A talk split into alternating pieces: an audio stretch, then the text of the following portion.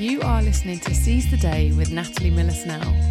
During these podcasts, we'll be exploring all of the different opportunities that we get to seize the day on a daily basis and what tools and what changes we can make in order to grab those goals. Are you ready to make change? Hello, everybody. How are you all? I'm Natalie, and you are listening to Seize the Day. Thank you so much for joining me. So, in today's show, I thought I would explore resilience. It's been something that's been on my mind a bit recently. Um, the world is so weird and it's such an odd place at the moment. Constant change is requiring a real strong ability to be resilient and bounce back. But I was thinking, you know, how do we do that? How does one bounce back and be resilient in such an unusual world? The wonderful thing is, you're already doing it. We're already doing it. We just don't focus on that enough and we don't celebrate it enough. And what's really incredible is we should take time to look at how much we have already achieved in 2020. And the first one would be dealing with this very unusual world that we're living in, which is quite incredible in itself. We've all adapted.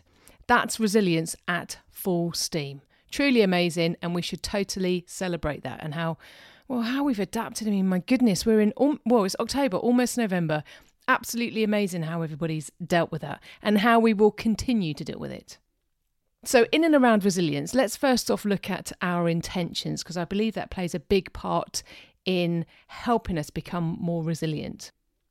Now more than ever, we need to be clear about our intention because the world is that little bit more off than it, you know, it is usually.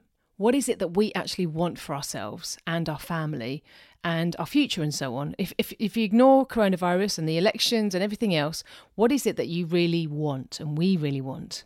Thoughts play a huge part in our life, so we need to be crystal clear on what we're putting out into the world. And this is where positive affirmations are absolutely superb. I might actually do a new show on positive affirmations. I know I've aired one before, but I might put one out actually. I think the time time is good. So yeah, looking at intentions, a fantastic way to understand our intention, our core motivators and our drivers is to look deep inside ourselves and ask some really important questions. What are my strengths? What makes me happy? If nothing was stopping me, as I've mentioned already, what would I like to be doing? How do I want to feel? And what do I want? These are really great questions to ask ourselves and you know do them frequently as well to make sure we're still on track.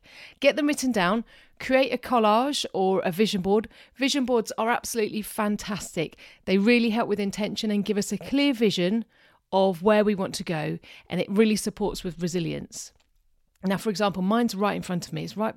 I've got a, a big uh, map just behind my my MacBook and on there I've pinned on my vision board. So I see it every day unconsciously anyway, but when I want to look at it it's right there right in front of me as a good reminder. So if I have a bit of a wobble, if I'm struggling, something's knocked me or you know I need to pull on resilience and remind myself why I'm doing things, it's right there. I can see what I want to be doing and then I just ask myself or I think about okay, what's next? How do I change this? And that really helps with the resilience. Because let's face it, life is really testing us at the moment. So it's good to be able to flex in and around it and have that longer term vision whilst remaining agile and resilient to what's going on in the immediate circumstances around us and whatever that goal might be. So, for example, you know, I've started a new business during COVID. Brilliant. Who, who wouldn't do that? I mean, makes total sense. But if I wasn't clear on why I was doing it, I would falter at the first bit of challenge. My resilience would take an absolute beating, and I'd be asking myself, why, why am I doing this? I'd pull away and run off, and I'd go and hide somewhere probably. However, I have immediate goals. I've got short term goals, I've got medium term goals, and I've got long term goals, and a kind of five year plan, if you like. So my intention is really clear. I know I want to help people.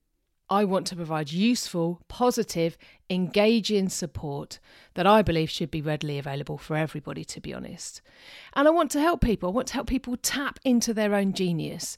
And I'm going to achieve that through coaching, I'm going to achieve that through workshops and these podcasts and so on. So, you know, I'm really clear on where I want to be, and that helps me pick myself back up if anything stops that journey, shall we say. They're my core motivations, my clarity, my driver, and that helps me with the resilience. I'm able to adjust and I'm able to reevaluate. So let's put that on a smaller scale, if you like. I might not get a response to a request, an email, a call, something I'm offering, a post, or so on.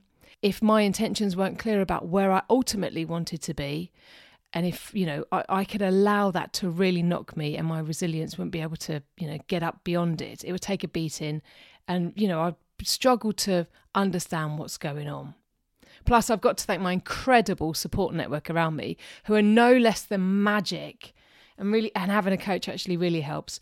It helps me maintain what my vision is and helps me pull out all the good stuff that I need to, uh, to do, my own thoughts, my own goals, my own plans in order to get there. So you can kind of see the importance of intentions, which then help with the resilience. So looking at intentions, we can look at them in, in three simple steps, if you like. First off, being very clear, which I've mentioned, clear with the intent. Without reason, a purpose, or a vision, we're likely to feel that there is no foundation to work from in terms of understanding why we want to do something. So, at the root of everything, there will be some form of intention, and it's important to ask ourselves what that is and focus on what our drivers are and write them down. Once it's written down, it's more tangible. The art of writing down really helps us learn, remember, and appreciate why it is we're doing something. To write them down, it's really good, cathartic, and, and helps in that process of being clear. Then visualize. Visualize yourself succeeding. I've talked a lot recently about visualization and the importance of it and how much it can help. So, if we were to get a knockback, our resilience will be able to bounce back quicker and we can pick ourselves up quicker because we can visualize what the end goal is going to be and where we want to be. And we, you know, we know we can get there. And then remaining open is really, really, really important.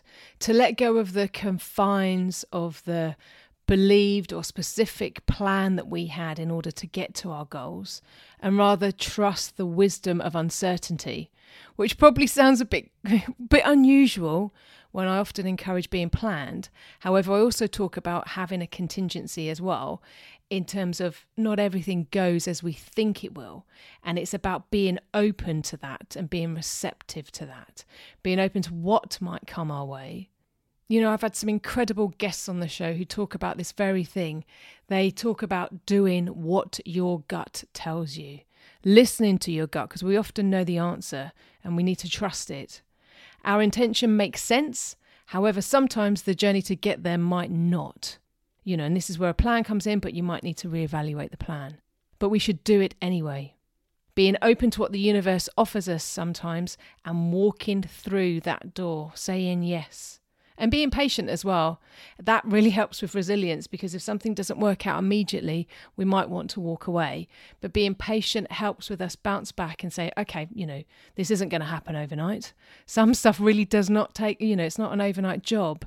And, you know, this is where resilience is really key.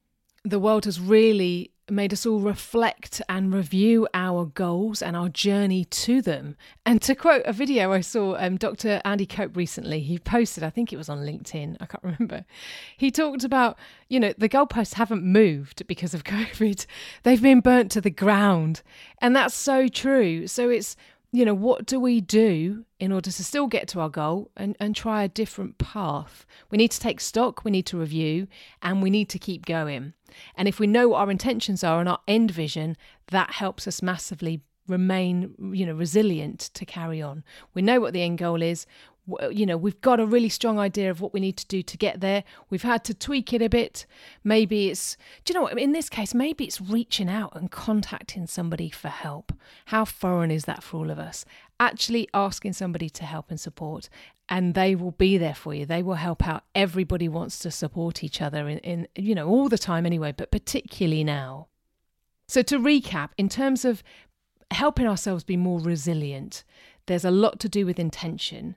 So be clear with what it is that you want to do, visualize it, and be open to how that path might change in order to get there. That's how we'll help with our own resilience. Trust your senses, be honest and kind to yourself. Find images that suit, you create the vision, make the vision board, and detail out a plan of how to get there. However, remain open to work with what presents itself and trust that journey. So I hope this helps. A little nugget of resilience today. Uh, my practicing positivity workshop is scheduled for the 29th of October for those who are free. All of the details are on my NMS Facebook page, and I'll ensure the Eventbrite link is in the show notes if you just want to click on there, and that will take you straight to it. Uh, it'd be lovely to see you all there or whoever's available. Um, and should this fill up quite quickly, I'll pop another date in the diary because I know a few people can't make this uh, the 29th. So, yes, look after yourself. Thank you so much for listening. I hope you all have a wonderful week and stay safe, everyone. Take care, look after yourself, keep well. You have been listening to Seize the Day with Natalie Miller Snell. All contact information can be found in the show notes, together with any links to websites I may have referred to in the show. If you've enjoyed this show, please pop over to seizetheday.simplecast.com where you'll find all of my other shows or you can visit me at nmscoaching.co.uk. And from Friday, the 17th of July, all of my social handle names will be NMS Coaching. I can't wait to hear from you. Thank you, thank you, thank you.